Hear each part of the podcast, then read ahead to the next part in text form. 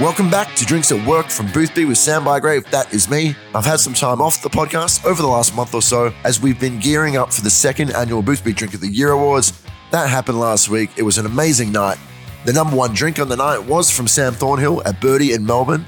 Uh, you had Rob Libecans taking out the title of Bartender of the Year. If you haven't seen the full list yet, head over to boothby.com.au slash drink of the year. It's all there for you to check out now. Now, if I'm honest, I was going to have another week off the podcast, but that was until I heard last week that the barbershop in Sydney, which I remember writing about well before it opened, uh, is celebrating its 10th birthday tonight, which kind of makes me feel a bit too old. Last week, I stopped in to see co owner Mike Enright and talk about what the last decade has been like for the barbershop, what he's learned over those years, and a whole bunch more. Mikey's opened a number of bars for people over the years, but the barbershop was his first bar that he owned himself. He did that with business partner Julian Train, since then, they've opened up the Duke of Clarence, they've opened Hickson House, a bar and distillery down in the Rocks, and they've also just recently opened up a bottle shop down there as well. I caught up with Mikey at Hickson House, so you'll hear a little bit of working distillery noise in the background, but we've cleaned it up as best we can. Uh, but as I said, the barbershop is where it all started for Mikey, so let's get into my talk with him now. Mike Enright, thanks for joining me on Drinks at Work. I haven't done this podcast for a while. I was kind of like take a another week off it. But then I heard that the barbershop is celebrating 10 years in service uh, next week. So I thought, well, probably time to get on here and talk to you about it. Well, How does that feel? Well, thanks for having me, Sam. Um, it feel yeah, pretty incredible, really. In fact, I, um, we actually we're going to have the actual uh, celebratory night next week. Yeah. So I think it, it, it doesn't feel like much right now. Yeah. Um, but I'm sure when it's on the night, uh, it'll be a, a, an interesting feeling for sure. an interesting feeling. well, you just feel tired. yeah, well, this, and I guess it's like the. I looked at the story actually that I wrote because when you opened in 2013, before that, we had a little sneak peek when I was working for Bartender Magazine. I looked at the story and uh, it was talking about you know having the barbers out the front and all that sort of stuff, but also that you'd you'd been working for Merivale from 2007, I think, as the group bars manager, and this was your first go out on your own. This is kind of where it all started. Is that right? That's, for what you have now. Um, yeah. So um, yeah, it was completely. Um, and we completely rolled the dice on it, right? Um, yeah. What's the What's the concept there? Okay. What was the idea when you started? I guess. Okay. Yeah. So the the idea was um, I wanted to do a gin bar. Uh, that was super important. Yeah. Um, Julian Train, who's my business partner, he was he was working for uh, Beam at the time being Suntory, so he, he stayed full time working for them. So, but he supported the concept and stuff like that. And we wanted to have an active barber shop in the in, in the daytime as well. So, mm. um, and kind of like uh, you know those two crafts and and um, oh, like trades really. You know that's the way I looked at bartending and barbering. So mm. they they kind of went hand in hand for me. Yeah. Yeah, you said at the time when I did the story that uh, hiring for barbers and bartenders was kind of a similar thing. You were looking for similar things from them. Yeah. Um, did I find that? No. You're always searching, were Yeah. right. Well, it might be worthwhile pointing out now that the barbershop out front now yeah. is a bit more just decorative, right? Yes, it is. Yeah. So we, um, you know, like most things in business, you know, and it, it, it, it isn't easy. We know that. It's like, you know, when you're a small startup, yeah. um, you know, and, and, we were in a new area as well, right? Yeah. And also, to be honest, just to, uh, and I'll get to the, why it is why it is now, yeah. is we were in a completely new area. Um, and it took a long time to build that business. Yeah. So um, this is on York Street in the Sydney CBD for people who don't know. Yeah, in Sydney. And that was before this sort of boom in small bars around there, wasn't it? Yeah, before the boom in small bars and before the boom in barbers, right? Oh, right. So okay. we're one of the first barbers definitely in our area. Yeah. Um, you know, sort of male grooming, that was on trend. Um, well, it was starting to be on trend anyway. Mm. It was in, on trend like in London and New York. Anyway, so um, so that was so that in itself had its own challenges. Um, with with barbering, um, you know, we actually went on to open another barber shop in Barangaroo. Mm. But then obviously COVID hit and barbers, you know, barbers barbers became barbershop owners, right? It's right. quite an easy setup. It's not it's not a massively expensive setup. set up a Right. barbershop. It's unlike a small bar. You don't have licensing. You don't have all the the, the waterworks you need to do, and Yeah, stock and oh, it goes on and on, you know. Um, so we decided to, uh, and, and we, post COVID, we decided to uh, take a look at our businesses. We were building this distillery in the rocks, and we were like, you know, why are we dabbling in this area that's become super competitive? yeah, But we wanted to keep the bar the way it is, you know. So, so we just left it out the front. yeah, right. Well, because it was kind of it's, it was kind of like uh, in 2013, you're coming out of this. Well, probably still in this a little bit of a speakeasy kind of uh, world of bars, but coming out of that, like you know, hard to find bars, and there was one of these first hidden bars in Sydney. You know, you, the, you couldn't see the bar from the street, right? You can only see the barber shop. You had to know that there was a bar at the back. Yeah, that's correct. Um, if anything, we're a bit too hidden, to be honest, to begin with. right? To start with, what were those early days like? Because Um, it's funny, you know, because it it takes time to um, open a bar. And my, my only, um, from experience, my only bit of advice is to make sure that you have enough OPEX to Right. get you through that, that you know, that initial runway. yeah growth period. Um, I think that's really key to success. Because you, you didn't have all the things on the walls then, and like I think the the the bones of everything was there. The beautiful bar was there. The bar top was there, but like the walls were quite bare and that sort of thing. From Oh memory. yeah, yeah, We, I mean, we completely ran out of money when we before we opened. you just go get the doors open. we just had to open the doors. Yeah. Like, you know, um, yeah, it's funny because I actually, the weekend before I opened, uh, I went to Tales of the Cocktail and sat on a panel about opening bars when I should have been in Sydney, you know, Opening a bar. opening a bar.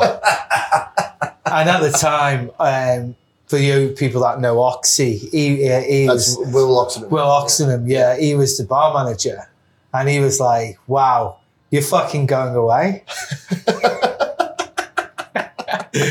and I literally went for I literally went for three nights. Wow. I was in and out and came back, but it was too much of a good opportunity for what we were doing to have the opportunity to do that. So, Yeah.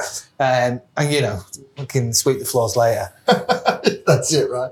Um, describe that feeling of opening your own first bar. You'd worked for Merivale, you'd opened bars for them.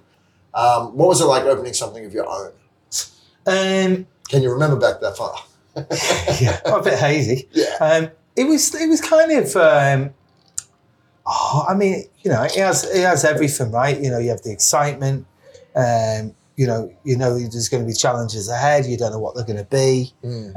Um, if anything, you feel a bit lonely because you know I, I went from working for a group where I said hello to like you know two or three hundred people a day, Yeah. and that was just the staff, Yeah. right? Yeah. So then you go, and then you you've you know you've got this team of like eight, you know, ten max, and uh, you know, and all the whinging about it is you know because you didn't have this or you didn't have that or whatever, but Yeah. you didn't turn on the aircon. Yeah. you, you didn't have the uh, the budgets either, right? No, clearly not. No, like yeah, nothing like it. Yeah. Um, but it was it was also you know quite enlightening because it, I kind of like you know worked for some big operators and, and for all those years throughout my career, and I was like all of a sudden I was kind of like my own boss, right? Mm. Uh, so I had to grow, grow in a certain way as well, Yeah. and learn different skills that I, that I didn't have. Yeah, but I mean, you'd opened a bunch of bars before, even Merivale, right? Like you were at Zeta Bar back in the day when that opened up and all that sort of thing. And yeah, Yeah, we, we um, opened up some small ones. you like. uh, well, I guess my point is, you, you, you yeah. had quite a bit of experience opening places Yeah. um, for other people. yeah, definitely. But it was all different scales, right? Yeah, Five star hotel, um, you know, global hotel group, yeah. um, tiny China a Thai bar called Jimmy Liks, oh yeah. which was a, a single operator owner kind of thing. I didn't know you were involved in that. There you go. Yeah, yeah. yeah. So I Yeah. did open Jimmy Liks back in the day. Uh, the Loft was, which is like this huge high volume cocktail bar Yeah. on the wharf. And then Merivale, which was just literally everything all in one. Yeah. But you kind of, you still don't, as a single operator, you, you, you got to do absolutely everything yourself, right? So it was quite different. All the experience I had still didn't cut it to begin with. You know, I Right, still had to learn a lot more stuff. yeah. You know, um, yeah, it, it was different. When when did you first feel like barbershop was gonna not only just keep making keep the doors open, but like be the success, success that it has been? Um, yeah, good, good question. I think um, I just lived and breathed it, right? Uh, you have to. It's simple as that. Yeah. You can't But was there like a turning point where you're like, oh, actually, this thing's going to stick around? Like, I feel Yeah, you can take a little bit Yeah. of that anxiety down. I think um, the actual area, you know, York, Clarence, and Kent, Kent, there was like Lobo, Baxter Inn, Yeah. Stitch, I think was there. Um, Yeah. Stitch was there. There's some little weird bar across the road who's really into uh, The Empire Strikes Back and Star Wars. Oh, the, the Did whatever the, spooning goats. I the think it speed was, goats. Yeah, yeah, yeah, yeah, yeah, that went. um, and other than that, I just I just remember watching the foot traffic of how it grew in numbers over the course of you know, the first few years, and then all of a sudden it was like bang, people knew where you were, they knew what you do, they were coming for you, that kind of thing, and Yeah. and then that was the turning point where. The numbers were starting to look really good and, and consistent, right? Yeah, you well, consistent want, numbers. right? Yeah, it's when you don't have consistent numbers that's when you start to worry. yeah, yeah. Well, you can't make plans, can you? No, Like, you can't. No, and, Yeah. and that's the thing. You know, you, you do have a break even point. So when you start to see that money come through, it's it's it's it's amazing. That's the best part. That's the best part. It in the sense of Yeah. you, you feel, um, I you know, you feel secure, right? So you feel like you know, oh, this is actually working, Yeah. right? Okay, and and chatting to guests and stuff, and getting their feedback, um, getting a solid team Yeah. you know, as well. Um, I'm not saying they've won, have won when we started, but like got like a really good team, good following of regulars. Like, you know, you just go right. What how do you make a bar work? Tick tick tick tick tick tick. tick. It's working now. Yeah. So you got to tick quite a few boxes. Yeah. And that take, to, takes some time. It does take time. Yeah, Yeah. yeah, yeah. Um, gin, I guess, played a big part of making the barbershop stand out Mm. um, among people. Back then, a gin bar was like a, a strange idea that you're going to d- devote a whole whole product offering to just this one juniper kind of spirit. But nowadays, it's like, well, of course you'd have a gin bar, but that wasn't the case back then. But before um, Gin Bar, when I was working for Merivale, um, I talked Justin Hemmes into doing turning um, the Garden Bar of Establishment Hotel into into a gin bar. That's right. I remember that. Yeah. Yeah, we kind of like we tiptoed the concept, so it wasn't like you know we still had like you know vodka cocktail blah blah blah. It wasn't all gin cocktail menu, Yeah. um, and it was still like beer taps and everything. So, but we tiptoed it, and it, that was the first step. But he he, he went with it. Um, Yeah. I don't know what it is now, but um, but that was kind of like the first part of me having a, a look at the gin bit and saying, right, okay, will this work or not? Yeah. So we did roll the dice a little bit. Yeah. Um, but I, I felt like, you know, it had legs in it. I really loved the liquid and like, you know, there's lots of history behind it that a lot of people didn't know about as well Yeah. back then. Um, Well, and you look at gin now; it's this hugely, it's uh, almost more popular than vodka in a lot of places. Um, I've heard, I speak to other um, bar owners, and they say, "Yeah, we vodka's like dropped back. It's like gin is the number one spirit these days, and has been for a while." yeah, I mean, you know, Is that crazy for you to think about that? Because it definitely Yeah. wasn't back then. no, um, definitely wasn't. No, and people were still a bit afraid of gin. Um, Yeah, You know, like the mother's ruin thing. yeah, a lot of myths around it. So, which they, and also, you know, let's face it, Hendrick's came out in 2011, is it?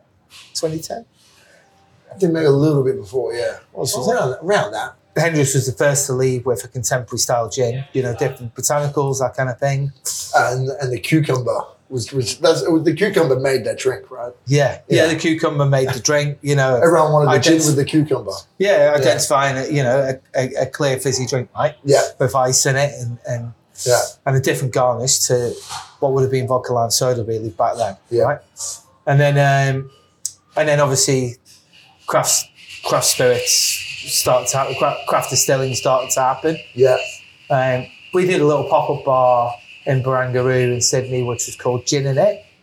I Uh, remember gin and it. It was a, Yeah. like a, was it? It was in a like a container or something. Yeah, it was in a container. Yeah, so it was on a in a in a new area which was called Barangaroo, and and as they were building that development, um, they wanted to put a couple of pop up food eateries and stuff like that, Yeah. and we did the bar for that, and we went all in on the gin on that. Really, we Mm. said beer and wine, um, but we didn't. I think that it was all gin, like Yeah. you know. So that was also, you know, then it got fairly good coverage. It, it worked. It was there for like eight months. Yeah, I remember drinking the menu one night. It was great. really good drinks, though. Great cocktails. Yeah, we had Peter Dvorak. He was there. Yeah, he was yeah the I think John Davidson. Jr. was there at the time too. Yeah, he was. Yeah, yeah, Yeah. yeah. that's right. Yeah, Yeah, yeah, yeah, yeah. yeah. You now make gin. Was that always on the plan, or on the on the cards? How did you get into the idea that you wanted to be making your own gin? Um, Was it always on the cards from the, the early days of the barbershop for you? it's hard to remember. I won't lie. Um, Julian, my business partner that was working for Beam Suntory, um, about five years ago, um, he finished up with Beam Suntory and came on board full time. Um, and so we would have been discussing it prior to that. Right. And we went and looked at distilleries, um, obviously around Australia, but also overseas. We were really obsessed with distilleries. So if ever I went on holiday, I'd go to a distillery, you know, you know, and it was just like more of an obsession, really. Yeah. Um, and then just over the years, I did like uh, I helped um, a couple of like brands make their gin, if you know what I mean. So So consultancy kind of thing. Yeah, like a consultancy, and one was a collab with um, with Wolgan Valley, which is the Emirates Resort out in rural New South Wales. Yeah. Um, so I helped them. I worked with Stone Pine uh, Distillery in Bathurst.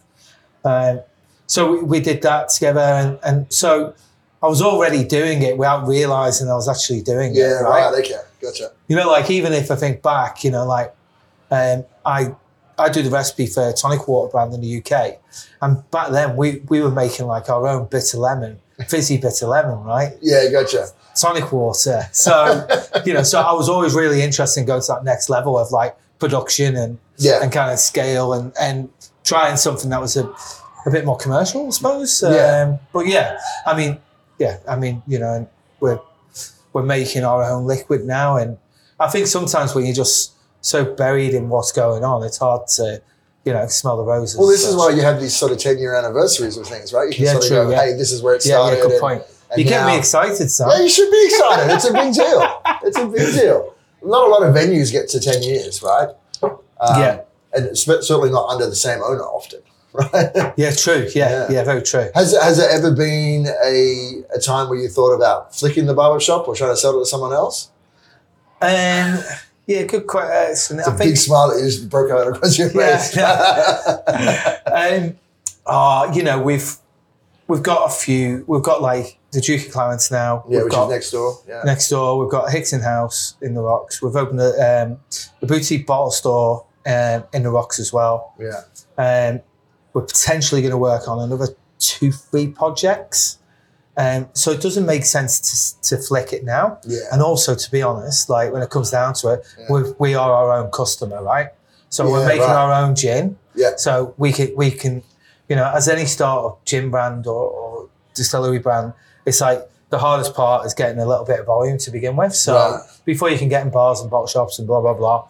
So we all of a sudden had like you know twenty grand's worth of gin going through the venues. Right. You know, a month. Well, yeah, well, I guess there's a synergy there, right? If Yeah, so it's like you know, Yeah. without you know bastardizing the brand and having it like all Hickson House, Hickson House, Hickson House. Yeah. Um, you know, we, we we played it like it was a seventy percent contract, like you'd have with a Pernod or Right, okay. or a Diageo or whatever. So that's how we did it. That's cool. Um, so we were able to move stock straight away um, Yeah. and get exposure, and liquid on lips, and all that lovely stuff that they do in Bramwell's. You know. which you love these days. They're very good.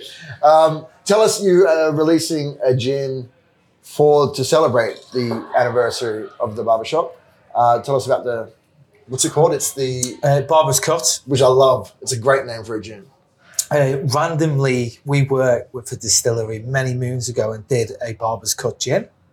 I think it, yeah, it does ring a bell. Yeah, yeah. Yeah, gotcha. So, um, and it was uh, for World Gin Day in whatever year it was. Basically, so we did. It was a very small batch. It was like I think it was like fifty bottles, something Yeah, like yeah, that. yeah. You know, which seemed like quite a lot to us back then.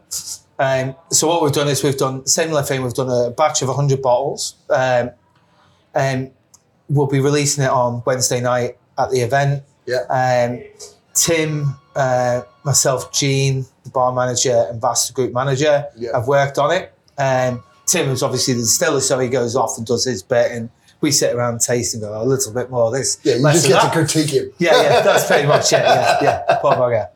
Um, anyway, we settled on a recipe. What we felt was a little bit reminiscent of, you know, the ten years. Um, randomly, we used a lot of rosemary in our cocktails. Yeah, that was a real barbershop kind of thing. Yeah. I think the smoke, smoked smoke- rosemary, smoked rosemary. Yeah, so Yeah. so that was like so that was obviously a, a botanical that we wanted to use, um, and also, you know, we wanted to do like a London dry style. Yeah, Gene was really keen on that. Um, I loved our style of gin as well. We didn't want to, we didn't want to turn it into an Australian native thing. It was more Yeah. around the barbershop and the concept of what it was. right. You know, London barbers, all that sort of stuff. So, you know, so go back to that. You know, um, you know, go back to like you know, it was like a traditional style barbershop slash bars. Kinda like- so, Kind of like a bartendery kind of gin. Right? yeah, so kind of that's what it had to feel like. Yeah, Yeah. when we're developing it. Yeah. Um, and so people are going to be able to buy that as well. Yes, you'll be able to buy it um, um, on our online store at the Hickson House. Yeah. So it's a Hickson House Barber, Barber's Cut it? Yeah, Hickson House Barber's Cut Gin. Yeah. Um, and then it will be at our cellar door, so you can come in and have a tasting uh, anytime from 10 a.m. Tuesday to Sunday. Um, and then it'll be on our online store, plus it'll be at Barrel House Cellars, our liquor store, Awesome. And that's what, what's the address for Barrel House Cellars? 73 George Street. There you go. You got to get the plug in, Mikey. There you are, there we go. um, last question for you then. I'm sure I've got two more for you, but um, last what? And this is pretty much a, you know, this is very much a looking back question. What what advice would you give yourself looking back at that that Mikey that was there in 2013 opening the barbershop? What, what, what would you say to him Um, with everything you know now? Oh, I think um, tough one. there. I would say um, maybe have an investor. you know, you kind of More money, please. Yeah. you know, like you, it's it's it's the mo- I think it's probably the most stressful part. Do you, do you want to say how much you opened it up with, or you know what? I can't even remember. Um, and it's 10 years ago. Ballpark. It would have cost us about 500, 450, 500, it's pretty good? something like that. Is that. it, I remember, I remember you telling me about the bar top and how because it was actually one big piece of wood, right? Yeah, the bar yeah. top. Whereas a lot of bars, it looks like one piece, Yeah. big piece of wood, but it's actually all just cheap plywood underneath. Is Yeah, that right? no, solid, solid uh, Yeah. Australian oak. Yeah, it's just, Um, it's very stately bar. And it held- it's held up over the over the years too. Yeah, it's a good point, that, isn't Yeah. it, really? Uh, you, well, it was um, the, the carpenter was a boat, boat builder. Yeah, So he was he was fully across like detail and best quality wood, that kind of stuff. yeah, it's Um, solid. If you ever get the chance to go, you got to tap it from the underside. Yeah, tap it on, feel that wood. Yeah, yeah. and it also we spent all most of our investment was on that bar, right? yeah. So we didn't have enough furniture. We had Yeah. no rugs.